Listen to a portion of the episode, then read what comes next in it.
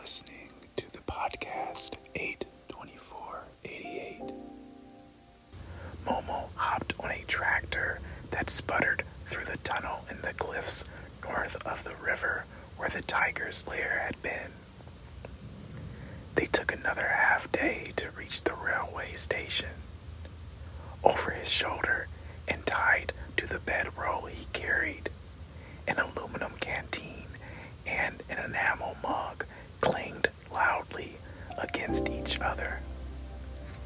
And that was a selection from today's novel, Swimming Back to Trout River, by author Linda Rui Feng. Page 8. Yes, maybe even a mouse's liver, in a manner of speaking. But the idea is that we don't always know, you see, what the great transformation will turn us into. She told Junie. It would be years before Junie could fully understand what this meant. Seven, to be exact. Near the center of the village, the river changed all year long. Sometimes the current had a palpable heaviness to its texture and its sound too. Sometimes the river was so flat and opaque that when she rode on the back seat of Grandpa's bicycle as they crossed the stone bridge, Junie could imagine tossing a pebble at it and thought it just might glide clear across the surface. At other times, her eyes got caught by some boy her age squatting at the river's edge, slapping a twig in the water and watching the splashes rise up and disappear into the channel. Who can say how a child puts down tiny, imperceptible roots in a place? For some, it might have been years of walking barefoot in the damp mountains from the mud that caked at their feet and seeped under their fingernails. Or it might have been from the shifting currents of moisture and breeze, the smell of fungi and moss in their wake, the patterns of leaf fall and resprouting, the regeneration and degeneration of matters vegetal and mineral as they endlessly passed through now one life, now another, until all this became something more than chance, something that imprinted its mark on a child. Junie's grandparents taught her to read and write at home, and on summer nights, the constellations supplied lessons in history and literature. The year she turned ten, Grandpa found one day he could no longer climb the bamboo ladder to the attic with page 24. With more glory, he now turned to Momo, his face animated. Trout River will never be the same again because of you. In that moment, Momo understood that it had been childish of him to love physics for its own sake, for the elegance of its laws.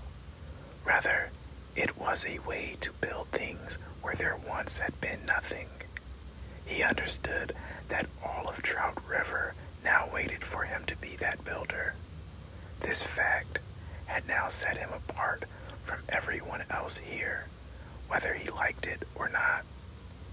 On the day of his departure, after he said goodbye to family and fellow villagers, Momo hopped on a tractor that sputtered through the tunnel in the cliffs north of the river where the tiger's lair had been. They took another half day to reach the railway station. Over his shoulder and tied to the bedroll he carried an aluminum canteen and an enamel mug clanged loudly against each other. When he reached the station platform, Momo was surprised to see that another small crowd had gathered to see him off. Nearby villagers who also wanted to catch a glimpse of a university student. When the Beijing bound train began pulling away, these villagers, young and old, waved as if they too had watched him grow up. There was only one difference. Their eyes said that they didn't expect him to come back. Page 88. Momo tried not to make a face about these things. He was full of contempt for using superstition to predict of unborn babies. Surely Granny Lou knew Cassia wanted a boy and was playing into it. She was an avid matchmaker and amateur midwife, and seemed to have an endless amount of time to devote to the mergers and acquisitions of human beings, boy or girl. I have no preference either way, he now said with as much tact as he could muster. After Momo first met Cassia in the dentist office, it was Granny who told him more about this intriguing young woman. No, she did not have a perspective, as the word went, and no, she'd never had a boyfriend before, as far as anyone could tell. Momo had been grateful to Granny then for these pieces of intelligence, for giving him courage and ammunition for his next encounter. He held back the harsher words for after Granny Lou left about the sway this woman had over Cassia, who really ought to know better, he emphasized. But there are things we have no way of knowing yet with science, Cassia said. And until we do, what's wrong with investigating other means? Granny Lu's predictive record is stellar. Record, Momo said.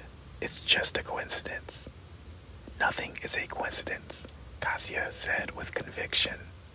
And science is not the only form of knowledge. You don't want to believe that, but I know. How would you know? From life. Cassia's face darkened, and so Momo dropped the topic. As Cassia and Momo constructed bridges into their imagined future, Junie floated about the aquatic confines of her mother's womb. Before she could breathe on her own, she drew out stories from her parents. They began to reach far back into their own. The end. Swimming back Trout River. Linda Rui Feng. Throughout the flight of literature, you will find a story that touches your soul. Please support the authors in this show by viewing the books on the website 82488.com.